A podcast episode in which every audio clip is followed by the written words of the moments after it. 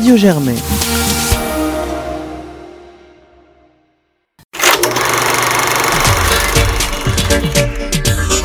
Popcorn, l'émission ciné de Radio Germaine, saison 10. Scene one, Apple, take one. Bonsoir à tous, vous écoutez Popcorn et c'est la dernière émission de 2018. Ce soir, on est en compagnie de Claire. Bonsoir. Suzanne. Bonsoir. Charles. Bonsoir. Et Alexandre. Bonsoir. Et on va vous parler de trois films qui sont sortis cette semaine. En première position, Maya de Mia Hansen Love, puis Wildlife de Paul Dano et enfin Grass de Hong Sang-soo. Et donc on va commencer par, euh, voilà, c'est la dernière émission de l'année, faire un petit bilan de ce qui s'est passé euh, voilà, au cinéma euh, sur ces derniers 12 mois. Donc déjà l'année dernière, on, avait fait un petit bilan box-office et c'est Claire qui nous avait dégagé les grandes tendances du coup de l'année passée. Et cette année, Claire, qu'est-ce que tu peux nous dire donc, de ce qui s'est passé au box-office? Alors, donc l'année dernière, j'avais, pour le coup, j'avais amené le sujet du box-office parce qu'il y avait euh, une observation qu'on pouvait faire, c'était que dans le top 20 donc des films les plus rentables de l'année, il y avait que deux films complètement originaux, c'est-à-dire euh, ni des biopics, ni des suites, ni des remakes. Euh, donc là, j'ai un peu fait la même chose. Juste pour vous donner le top 3 mondial, le premier c'est Infinity War, donc, qui est le seul à dépasser le, le 2 milliards. Deuxième, c'est Black Panther. Ensuite, c'est Jurassic World Fallen Kingdom. Donc, rien de très original là-dedans. Euh, et donc, encore une fois, quand on regarde le top 20, il n'y en a que deux qui sont, euh, qui sont complètement originaux, à savoir euh, Operation Red Sea, qui est un film chinois qui, qui, qui s'est inspiré d'un fait réel pendant la Deuxième Guerre mondiale, qui est en 12e position, et ensuite 14e position, The Meg, qui, qui est pour le coup un truc un peu à la Jurassic Park et qui est vraiment pas bon, d'après les retours que j'ai pu voir dessus. Euh, donc encore une fois, un, box-office qui brille euh, par son originalité. Euh, et l'autre, l'autre observation qu'on peut faire par, sur un peu les, sur, si on regarde un peu le paysage des blockbusters en 2018, c'est c'est le, bah, le, studio Disney donc qui a après avoir acheté Marvel Lucasfilm donc en récupérant les droits du Marvel Cinematic Universe et Lucasfilm donc de la saga Star Wars a racheté également la Fox donc euh, et qui avait également euh, plus, plus anciennement racheté Pixar. Et, euh, et qui lance ou qui a déjà lancé sa plateforme de VOD qui, également Qui n'a pas encore lancé, mais qui, va, bientôt la lancer. Dans un an et demi à peu près. Voilà. Ça aussi, ça va être quelque chose. Donc Disney qui devient d'ailleurs qui avait eu qui avait failli, failli ne pas se faire se faire valider son rachat de la Fox pour cause de de concentration. ouais voilà c'est ça. aux États-Unis ils ont un truc contre la, la concurrence, enfin une loi de la concurrence qui préserve les trop gros monopoles. Là c'est passé de justesse. mais voilà en tout cas quelque chose qui laisse craindre d'abord des, des, des, films qui sont de plus en plus calibrés parce qu'on peut se rendre compte qu'ils ils ont prévu sur presque 5 ans tous les films qui vont sortir et également de plus en plus uniformes au niveau du scénario. Mm, mm. Et on voit d'ailleurs, euh, ça me dit ça en passant, mais euh, là, avec la bande-annonce euh, du nouveau Ralph, on voit un nouveau phénomène assez intéressant, je pense qu'on pourra en parler, de, en fait, il réutilise, Disney réutilise ses anciens films. Donc dans cette bande-annonce de Ralph, on a le personnage, la petite fille de, de, de, Ralph, qui rencontre toutes les princesses en version 3D. Donc il y a vraiment une sorte de réutilisation un peu à l'infini de l'univers Disney, ça, c'est assez tentaculaire. ça c'est la tendance un peu Marvel, à, à, vous, tout vouloir connecter. Il y a même euh, Universal qui a voulu se tenter son Monster Cinematic Universe avec Godzilla, euh, King Kong et tout ça. Et c'est vrai que ça interroge de plus en plus sur, le, sur juste la notion de cinéma en tant que bah, ça se rapproche de plus en plus d'un produit de consommation puisque en fait ça efface complètement euh, la possibilité d'avoir un film en tant que vision d'un auteur et en tant que bah, véritablement objet, de cinéma. Mm. tout à fait. Euh, un autre élément euh, marquant de cette année dont on avait commencé à parler l'année dernière puisque c'était euh, fin octobre qu'avait eu, avait eu lieu, qui avait retenti dans le monde les révélations de l'affaire Weinstein et donc il y avait eu une sorte de début de séisme qui, qui se passait à la fin de l'année dernière et voilà on peut se demander aujourd'hui plus d'un an après quelles ont été les répercussions à la fois dans le monde et, et, en, et en France. on peut déjà dire dire qu'au début de l'année de l'année dernière, on a eu des, des événements de cinéma, donc les cérémonies annuelles qui étaient fortement marquées par le, le, le, thème donc de l'égalité entre les hommes et les femmes, de la lutte contre les violences faites aux femmes, avec Times Up aux États-Unis par exemple pour la cérémonie des Oscars au tout début de l'année. Et la cérémonie des Césars avait été un peu plus maladroite et un peu plus discrète sur le thème, avec le, seulement tout le monde portait un petit ruban blanc et il y avait eu donc quelques blagues que moi j'avais trouvé un peu bizarres et un peu gênantes dans cette cérémonie, ce n'était pas non plus le thème principal. Et donc on s'est vite posé la question est-ce qu'en France euh, il va vraiment y avoir des répercussions de l'affaire Weinstein?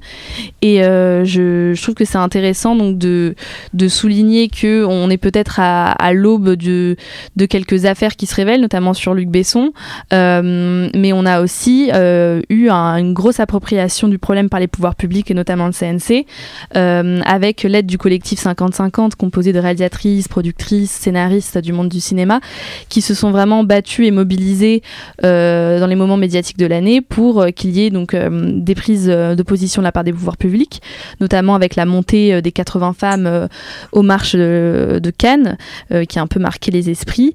Et donc depuis, on a eu plusieurs mesures dont la plus marquante est le bonus de 15% d'aide du CNC pour les films qui respectent la parité dans l'équipe technique. Euh, donc voilà, c'est intéressant de voir qu'il y a eu un peu de, de mouvement et euh, on va voir si ça influe sur du coup le nombre de films réalisés par des femmes, le nombre de films avec des chefs de poste, euh, voilà, qui ont des femmes et, et voir l'année prochaine du coup si tout ça est bien efficace. Peut-être que Alexandre, toi tu voulais parler d'un autre thème un peu marquant de cette année. Oui, enfin je voulais juste simplement revenir parce qu'on a beaucoup parlé de Netflix euh, il y a énormément de choses à dire, mais depuis le 1er janvier 2018, donc il y a une taxe désormais sur euh, le chiffre d'affaires réalisé en France par Netflix qui est de 2%. Elle devrait euh, rapporter 7 millions d'euros pour l'année 2019, c'est-à-dire une goutte d'eau dans le budget du, CNC qui est quasiment autour de 700 millions d'euros. ça dépend bien sûr des, des années. mais ce qui est surtout l'enjeu derrière, c'est qu'il y a eu la loi audiovisuelle qui va être votée là au printemps prochain. Et donc pour le pour Netflix, tout l'enjeu, enfin pour les pouvoirs publics, c'est d'intégrer Netflix à l'écosystème et euh, de prévoir éventuellement des obligations d'investissement dans la production et de prévoir aussi une règle de l'ordre de 30% de films européens qui devraient être euh, sur le, le, Netflix. Donc l'année 2018 a fait a fait déjà beaucoup bouger les choses en fait. Euh, je prendrai l'exemple de, de l'évolution de la position de Cannes, euh, du festival de Cannes qui était contre le fait que les films de Netflix pourraient être en compétition. Depuis Venise, depuis la, le sacre de Roma, euh, il semblerait que Thierry Frémaux ait un peu évolué là-dessus. Je pense qu'on va arriver sur l'année 2019 où ça va être très très intéressant parce que Netflix donc va être soumis à des nouvelles obligations, euh, probablement va devenir, euh, enfin peut devenir un, acteur vertueux parce qu'il a tout intérêt aussi à soutenir le cinéma d'auteur en France, euh, et puis aussi parce qu'il y a la concurrence d'autres acteurs type Amazon, type Apple ou type Disney, et je pense que l'année 2019 va être assez riche de ce point de vue-là. C'est, je pense que ça va être une des années où vraiment les plateformes de SVOD vont beaucoup évoluer dans leur position et dans leur stratégie et euh, tout le, but est que au final ce soit et les spectateurs et les films et les réalisateurs qui en sortent gagnants. Super, et donc du coup on peut maintenant faire un petit rapide tour d'horizon des films marquants euh, pour nous euh, cette année.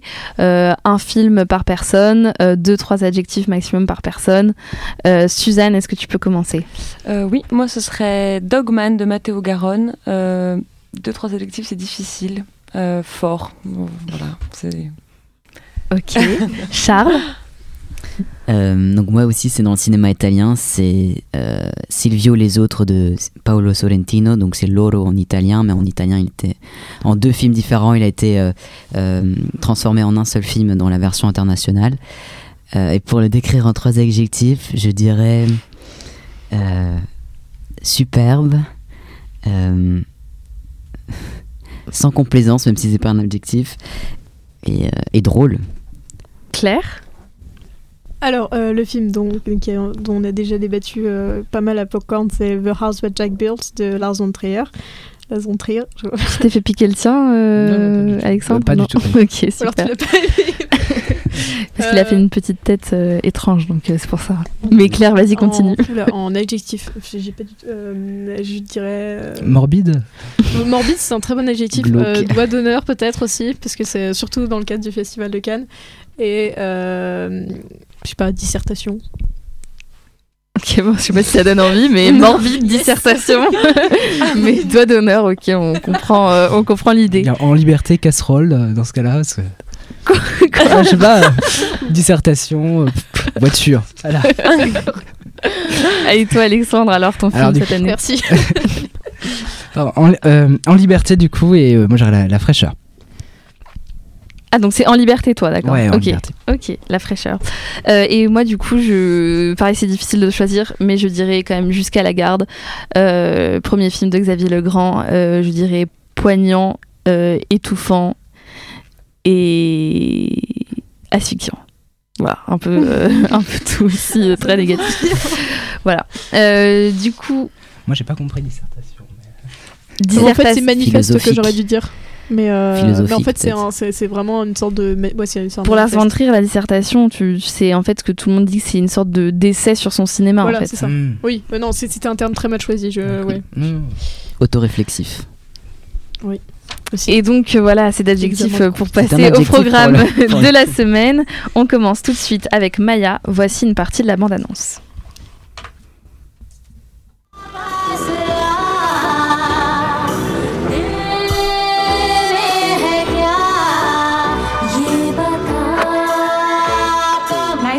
You. I'm Maya. Gabriel, I know two words in French. Dégueulasse and oh la la. it's a good start. What are you doing in Goa? I'll be traveling all around India. And I also need to see my mother in Mumbai. Don't you have a home in Paris?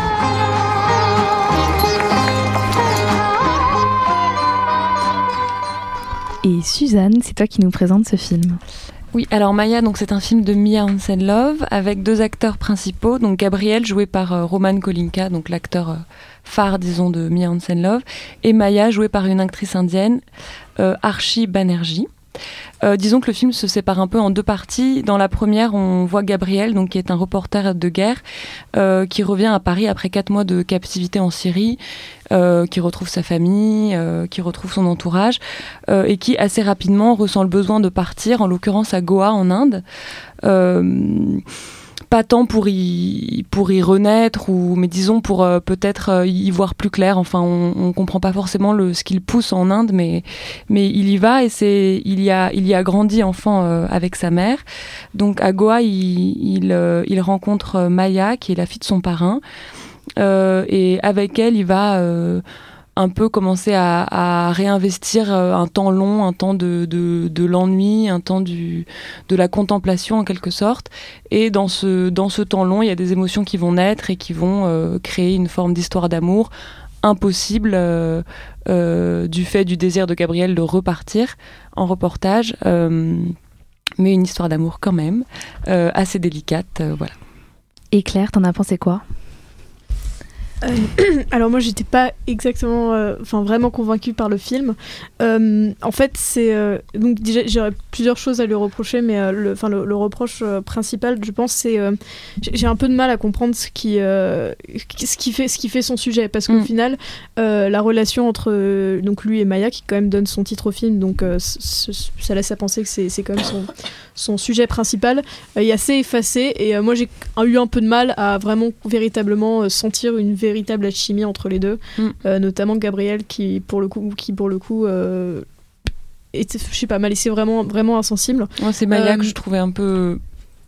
Un en tout peu- cas, il n'y a pas vraiment de. Voilà, j'arrive vraiment un peu de mal à croire à leur histoire.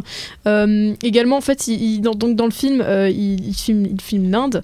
Euh, c'est pas, pas hyper. Ça ressemble quand même pas mal à un film de vacances pour un pays aussi beau que l'Inde. Je trouvais pas ça. Ah, pour le coup, moi, je trouvais que l'Inde était plutôt qu'il bien arrive quand même à, il arrive quand même à éviter tous les clichés qu'on Mm. pourrait attendre euh, de, de filmer une Inde un peu carte postale, en nous montrant justement une Inde un peu dans la modernité, enfin dans, dans une entrée dans la mo- modernité avec tout ce que ça représente de, de, de problématiques et de et de et de et de difficiles.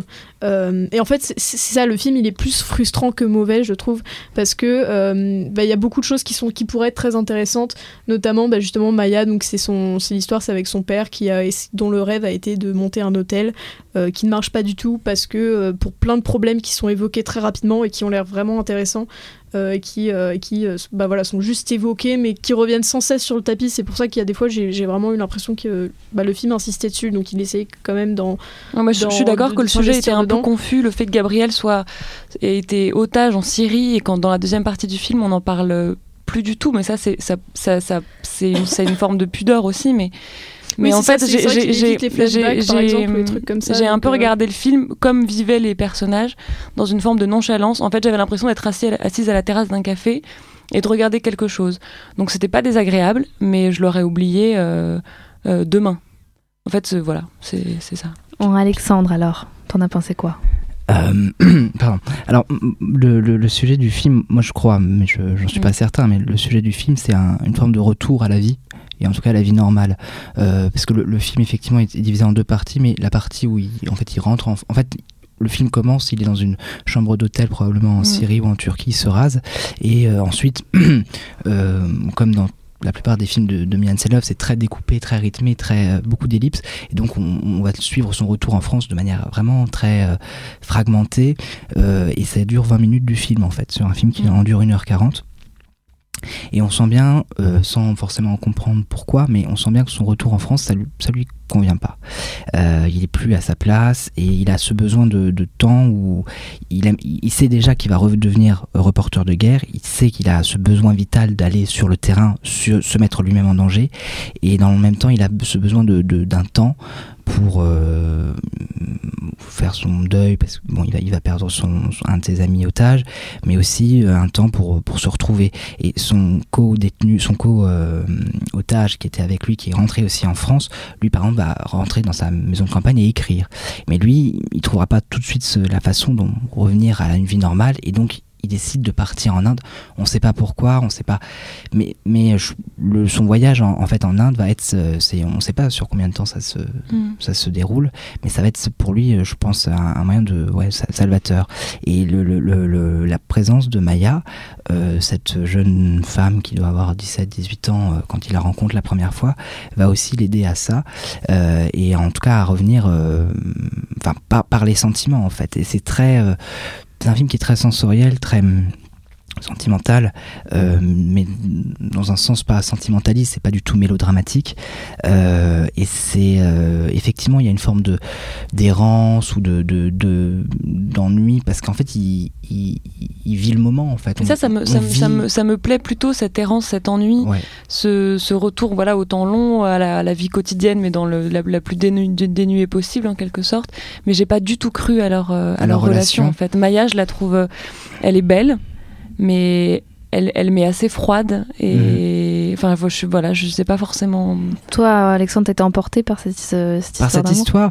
Bah, en fait, si tu veux, l'histoire d'amour, tu sens qu'il y a peut-être une attirance entre les deux, mais tu vois quand même qu'il y a une, une différence de euh, peut-être de culture, mais surtout d'âge, etc. Et en fait, elle se conclut qu'à la fin, enfin vraiment à la toute fin du film. Et tout, tout moi, ce que j'aime beaucoup dans, dans le film de, Mi- de, de ce, dans ce film de Mian Selov et dans ses précédents films, c'est que en fait, elle n'a pas besoin de verbaliser les choses pour que toi, en tant que spectateur, euh, tu ressentes bah, des regards, des gestes, des interrogations que peuvent avoir les personnages. Que- enfin, parce qu'à la fin, excuse- excuse-moi, je te coupe, mais genre, à la fin, par exemple, elle. euh, bah, justement, côté verbalisé, justement, à un moment, ils sont vraiment à se déclarer dans le blanc des yeux. euh, tu m'as fait revivre, ou des choses comme ça, qui sont complètement en décalage avec ce qu'on a l'impression qu'ils ont vécu. Mm. Euh, et également, enfin, moi, moi, effectivement, je suis, je suis, je suis d'accord avec toi. Les, enfin, c'est toujours mieux, effectivement, quand un film montre, enfin, montre plutôt que dit. Et euh, il est très peu verbeux, et effectivement, il n'est pas mélodramatique. Donc, euh, c'est c'est vraiment euh, quelque Ouais. chose qu'on. Enfin, on pourrait le féliciter pour ça. Mais d'un autre côté, moi, pour le coup, j'étais complètement perdu. C'est vraiment des ellipses tout le temps, et même s'il y a toujours des éléments qui arrivent à situer euh, euh, quand bon, bah, c'est Noël, quand, enfin, où, où- en sommes-nous? C'était, j'ai vraiment eu du mal à suivre. Parce que justement, c'est une épreuve qui se fait sur le temps long, parce que c'est quelqu'un qui essaie véritablement de, bah, de retourner dans la vie. Et euh, sauf que j'ai jamais réussi à sentir son évolution à lui, mais je pense que j'avais Mm. un problème avec l'acteur principal et avec. euh, Mais je pense que le, non j'ai pas senti son évolution. Mais, Ro- euh, Roman Kalinka, dans son jeu d'acteur, est très sobre et c'est, je pense qu'il intériorise beaucoup aussi. Donc c'est pas, je pense que ça aide pas non plus. Mais ça fait partie Ouais. de, de- je trouve, du, du personnage quoi. En tout cas, j'ai préféré ce film à l'avenir. Ok, bon, très bien. Alors, euh, on, on vous laissera euh, voir ou pas euh, Maya en salle. Euh, on passe donc euh, au deuxième film de la semaine. C'est le premier film de l'acteur Paul Dano. Voici une partie de la bande-annonce.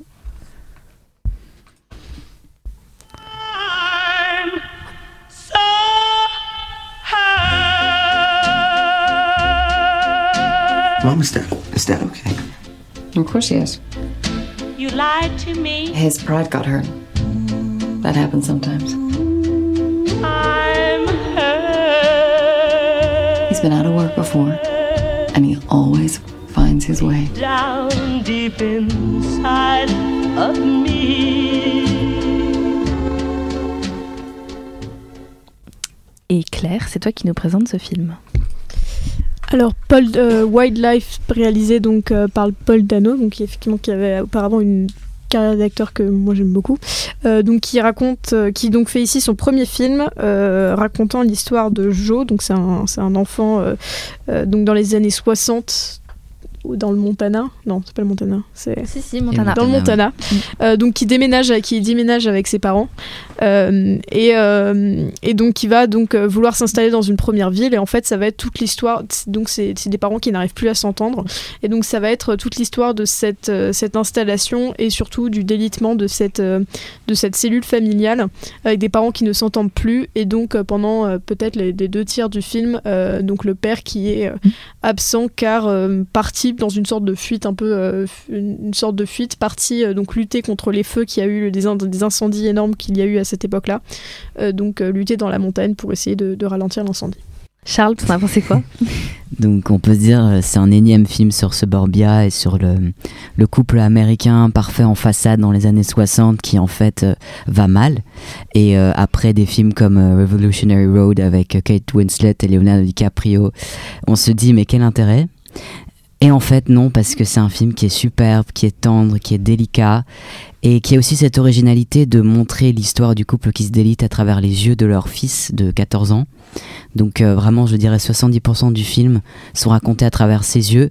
Donc ça a aussi un côté de première découverte de ce que c'est que euh, l'échec en amour et, euh, et ce que c'est que la vie amoureuse en général.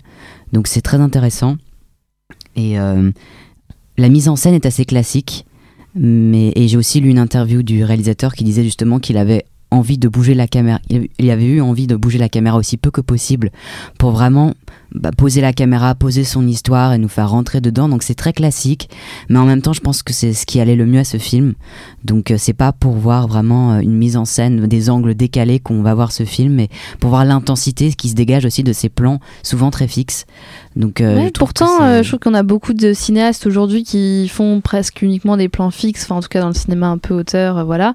Moi, je trouve que ça, ca- ses plans ouais, ça, ça- enfin, sa caméra, je trouve, ouais, son, ses plans sont très, ses cadres sont très composés, mais je la trouve la caméra quand même assez mobile. Enfin, il y a, y n'est toujours pas- des oui, n'est petits pannes, il y a toujours fixe, des, mais, euh, des, des, des avancées comme ça, enfin qui sont euh, Des petits juste- zooms, ouais. justement qui, pour moi, euh, rendent le film moins, on va dire un peu moins plat que ce qu'il aurait pu être.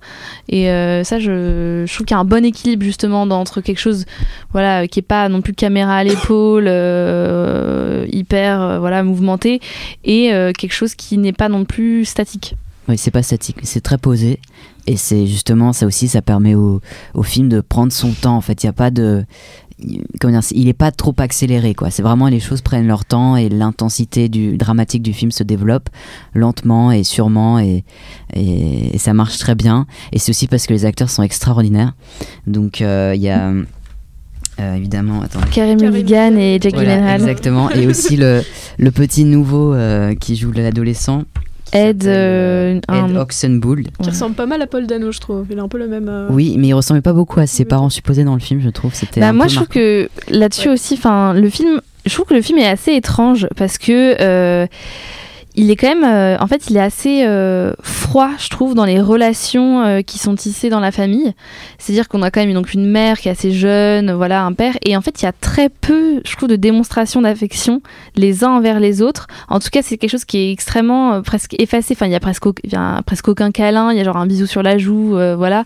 Mais euh, il y, a- il y a très peu de, on va dire entre guillemets, entre- dans le cliché, enfin, de maternité ou genre d'amour euh, dans le sens classique Mais du je- terme je ou dans le pas- sens. Je trouve pas euh, justement parce que comme c'est raconté par les yeux de l'ado. euh, Moi, je a- le trouve très seul, cet adolescent, et je trouve que c'est ce qui est intéressant. Mais, euh, c'est-à-dire que euh, Il est seul- oui, on oui, mais il y a pas- est il y a passé pas- la ta- on est Il y a de l'amour dans la famille euh, quand même au début parce que il Oui. y a des scènes où on le voit qui regarde un peu en biais euh, sa mère et son père qui, qui se rapprochent, qui se parlent un peu, qui euh, qui se parlent de manière tendre, mais il est évidemment il est à l'écart parce qu'il n'est pas dans cet amour là. mais je dirais pas Bah, que le personnage- modèle quoi. Le Donc, il y a personnage du fils, euh, de- le personnage de du fils est toujours de lui dans le dans le regard plutôt tendre, etc.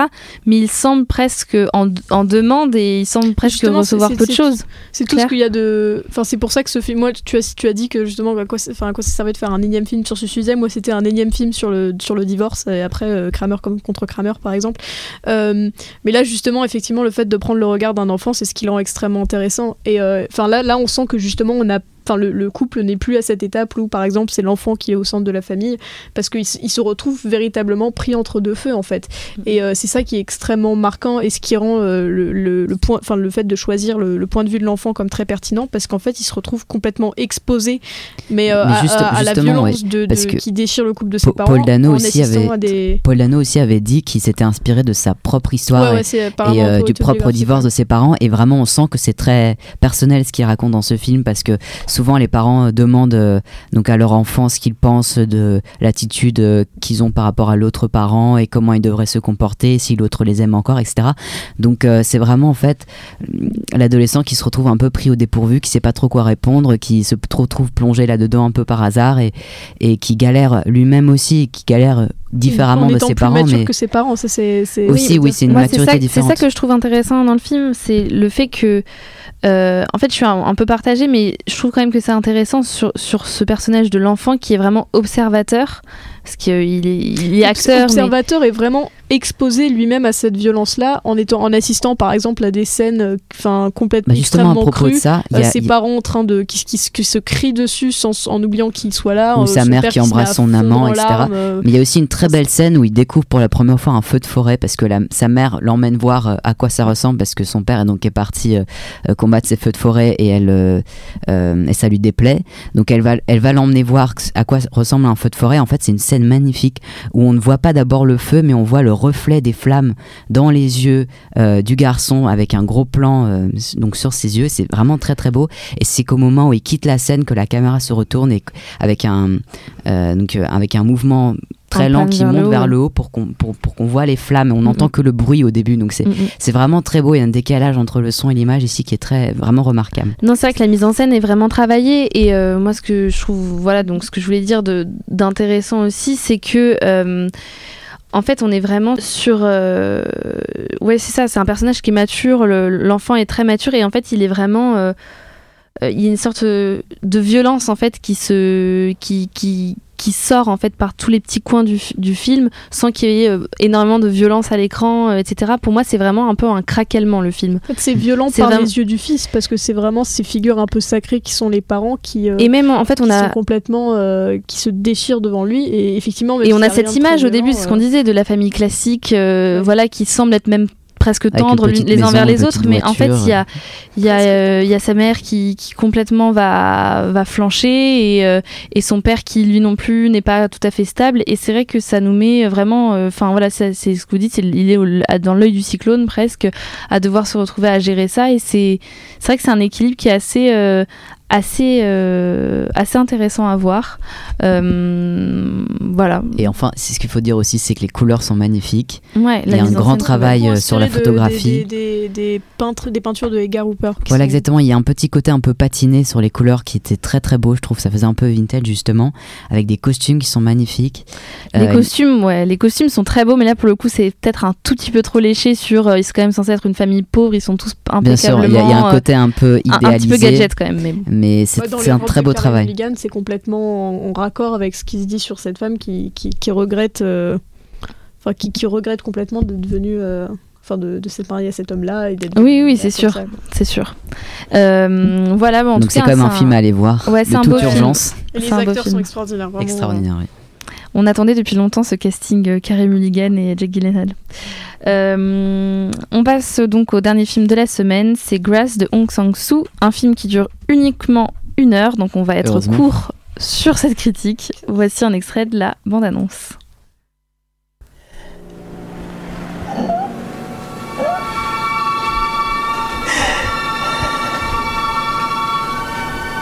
서로 감정이 부닥치고 감정으로 힘을 내고 아무 상관도 없던 삶이 엮어지고 서로 같이 서서 있게 되는구나.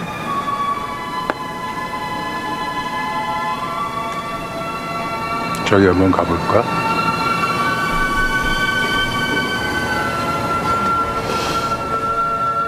그래서 너 얼마나 많은 사람 Et Alexandre, c'est toi qui nous présente ce film.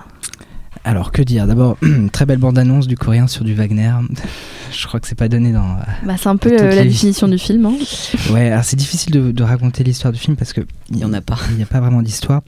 En fait, ça se passe dans un petit café, on sait pas où, euh, dans une grande ville, probablement euh, Séoul. On, ça- on dirait un peu une banlieue pavillonnaire autour, je sais pas très bien ce Bon. Enfin, tout- banlieue. aucune indication géographique. Et euh, en fait, c'est une suite de dialogues ou de, de conversations entre deux, trois, euh, quatre personnages dans ce café euh, qui vont euh, en fait se, se croiser au, au- au cours d'une journée en fait. Et alors il y a une, une personne, une héroïne qui est sur son MacBook et puis qui écrit, qui prend des notes.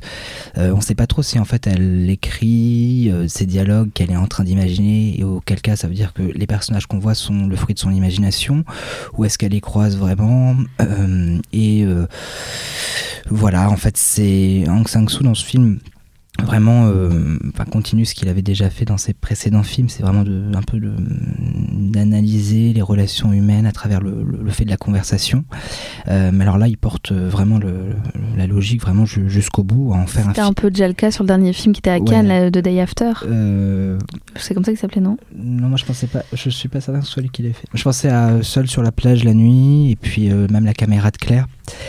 Euh, donc là, il pousse vraiment la logique jusqu'au bout. C'est un film, voilà, en, plus en noir et blanc. Il y a beaucoup, beaucoup de musique classique quasiment à chaque scène. Beaucoup de plans séquences aussi. Euh, et c'est quasiment que des plans séquences en fait, les, les, les conversations. Alors moi, je, je, je, vous avoue que je suis resté un peu, euh, enfin un peu beaucoup à côté du film. Euh, mais il y a une chose quand même que je reconnais à, à Aung San Suu qui en fait euh, quand même un réalisateur qui, qui maîtrise euh, bah, son, son, son art, c'est que euh, il aurait pu faire ses conversations avec des chants contre chants, ça aurait été terrible. Il le fait pas du tout euh, comme ça. Il, il a une caméra qui est assez, euh, euh, qui est en fait fron- frontale. Les personnages sont en- de, de, de biais, mais la caméra est frontale et la caméra passe d'un personnage à l'autre dans le même mouvement à chaque fois dans des longs plans séquences, ce qui fait que les conversations sont jamais en fait vraiment ennuyeuses, même si on a du mal en fait à voir l'image. Enfin, elles, elles le sont, mais la caméra, le boom-vent de la caméra est intéressant. C'est pour ça que c'est fascinant d'une Bah, façon. moi, moi, je trouve que les conversations sont pas ennuyeuses, mais euh, et, et en fait la, la- la caméra effectivement le rend très animé, mais les conversations ne le sont déjà pas en fait, enfin, sont, sont vraiment ennuyeuses, euh, pas ennuyeuses pardon. Excusez-moi. Lapsus révélateur. Non, non, justement, je, je voulais pas dire ça. Je veux dire, les conversations sont pas ennuyeuses et la, la caméra rend la chose très, très dynamique. Le, moi, je trouve le défaut du film, et je me demande si c'est pas aussi le défaut du, du spectateur que je suis, c'est de pas avoir vu en fait l'image gé- générale du film. Euh, je, je, je sais, je sais pas trop où le réalisateur voulait nous emmener ou.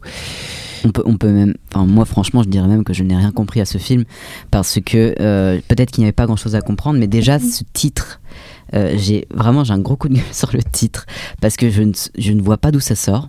Bah, t'es Euh, pas resté jusqu'au bout du film Grass. À la fin Ouais, du le- film, Ah, si, si, après je suis le restée. générique, il y a- on voit un pot de. Non, non, mais on le voit même dans le film, mais c'est pas de l'herbe, c'est une espèce de salade ou je sais pas trop quoi. Euh, Il y a une espèce de pot de pissenlit ou de salade, mais c'est pas de l'herbe, c'est des, des feuilles euh, devant euh, le café. Mais on voit pas d'herbe dans tout le film, et même s'il y avait de l'herbe, je vois pas pourquoi ça s'appelait herbe, parce que ça porte pas sur l'herbe. C'est enfin, c'est pas un film sur la botanique ou je sais pas quoi. Est-ce que ce serait pas une métaphore euh, Les gens C'est une sont- métaphore, mais Bah c'est une oui, métaphore sur du le fait de, de- de pousser en fait, de grandir, euh, de, de je sais pas.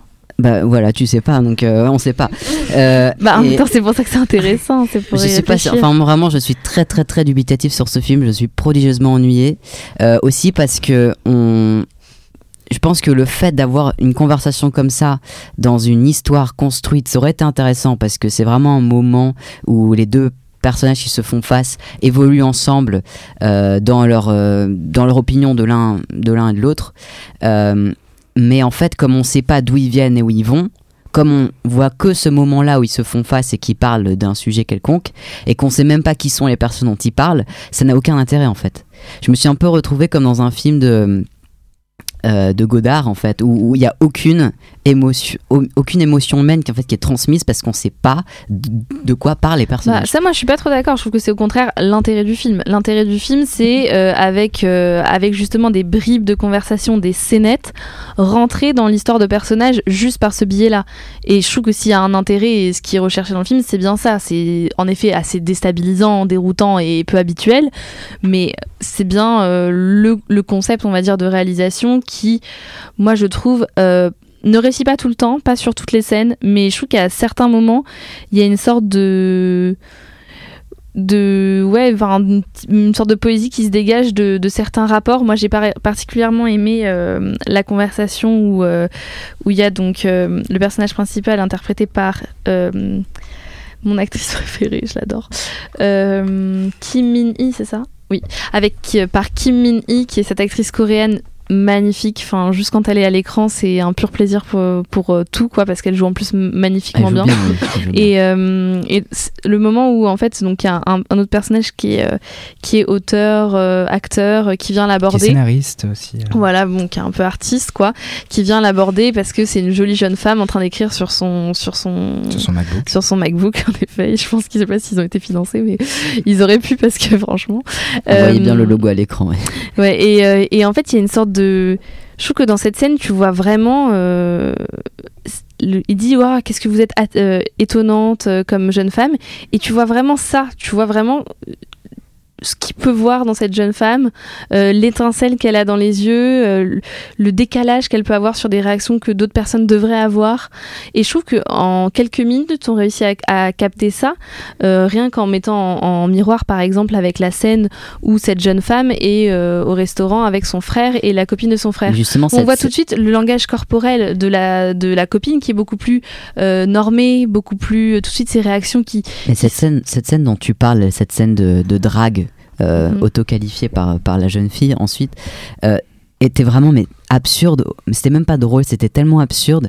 Euh, c'est euh, c'est ce- donc ce, ce réalisateur, enfin scénariste, je sais pas trop quoi, qui vient lui proposer de l'observer pendant 10 jours. Oui. Chez elle, dans la rue, non-stop, 24 heures sur Bah, 24, de c'est ça faire qui est un peu, c'est un peu saugrenu, c'est-à-dire qu'il faut bien qu'il y ait quelque chose d'un bizarre, peu. je, je voyais pas d'où ça sortait, où ça pouvait mener, je vois même pas quel est l'intérêt d'une telle technique de drague. C'était mais euh, mais Bah, tout était très très bizarre dans ce film. Tout était très bizarre dans ce film du même goût, donc euh, j'ai vraiment pas accroché. Mais euh, euh, non, après c'est vrai que c'est un peu dur et, euh, et en fait moi je me demande, euh, je connais assez mal le cinéma Dong Sang-soo, mais donc j'avais vu le film, un film qui était à la section officielle à Cannes, c'était l'année dernière, qui est passé assez inaperçu, qui était vraiment extrêmement similaire avec Kim Min Hee aussi, qui s'appelait donc le jour d'après, The Day After, en noir et blanc, Euh, pareil, uniquement des conversations entre personnages, euh, avec la réalisation était assez différente parce que c'était presque quasiment des plans fixes et les mêmes plans fixes d'ailleurs euh, pendant tout le film. Là, la caméra fait beaucoup de zoom, un peu à la western, quoi. Et, et voilà, et donc du coup, je, je suis un peu intriguée en fait par, par ce réalisateur parce que je me dis, est-ce qu'il fait toujours la même chose? Est-ce qu'il y avait peut-être, en fait, c'était ça qu'il fallait euh, capter, c'est euh, une sorte de, tradition euh, Hong Sang-soo, euh, voilà. Donc après, en, tant que, sans connaître bien le, cinéma voilà, coréen, c'est vrai qu'on s'y retrouve pas forcément énormément. Alors on doit quitter, on doit quitter le studio, donc on va faire des coups de cœur en express. Charles, Donc moi je voulais vous parler donc d'un documentaire qui s'appelle Coldplay A Head Full of Dreams qui est disponible sur Amazon Prime hélas Euh, mais vous pouvez prendre la période d'essai gratuite pour le voir c'est un film sur euh, un documentaire sur le groupe de rock Coldplay qui est extraordinaire pour tous les fans de musique je vous le recommande Suzanne Euh, moi, c'est Félicité d'Alain Gomis. C'est- c'est- il, a- il est sorti en 2017. Il est génial et je trouve qu'il est passé un peu trop inaperçu. Claire Euh, alors moi je voulais conseiller le boulot d'un scénariste en général qui s'appelle Taylor Sheeran et qui a fait euh, un peu une sorte de, de trilogie sur, euh, sur euh, l'Amérique délaissée pour compte avec euh, donc euh, Wind River, Sicario et Comancheria euh, que j'aime beaucoup. Ah, ok, je savais pas que c'était le même, euh, enfin, Même le scénariste, Ok, intéressant. Alexandre Et alors moi c'est juste pour vous dire à vos agendas parce qu'en janvier la Cinémathèque propose une rétrospective intégrale de Romer et une rétrospective intégrale de Billy Wilder. Euh, et pour Romer il y aura plein d'intervenants, euh, tous ses collaborateurs, ses chefs-op, ses producteurs, ses acteurs. Ça va être génial. Et merci à tous euh, de nous avoir écoutés. Et donc nous, on vous, euh, on vous dit à la semaine prochaine, euh, à la- À l'année à l'année prochaine. Alors, au revoir. Au Au revoir. revoir. Au revoir.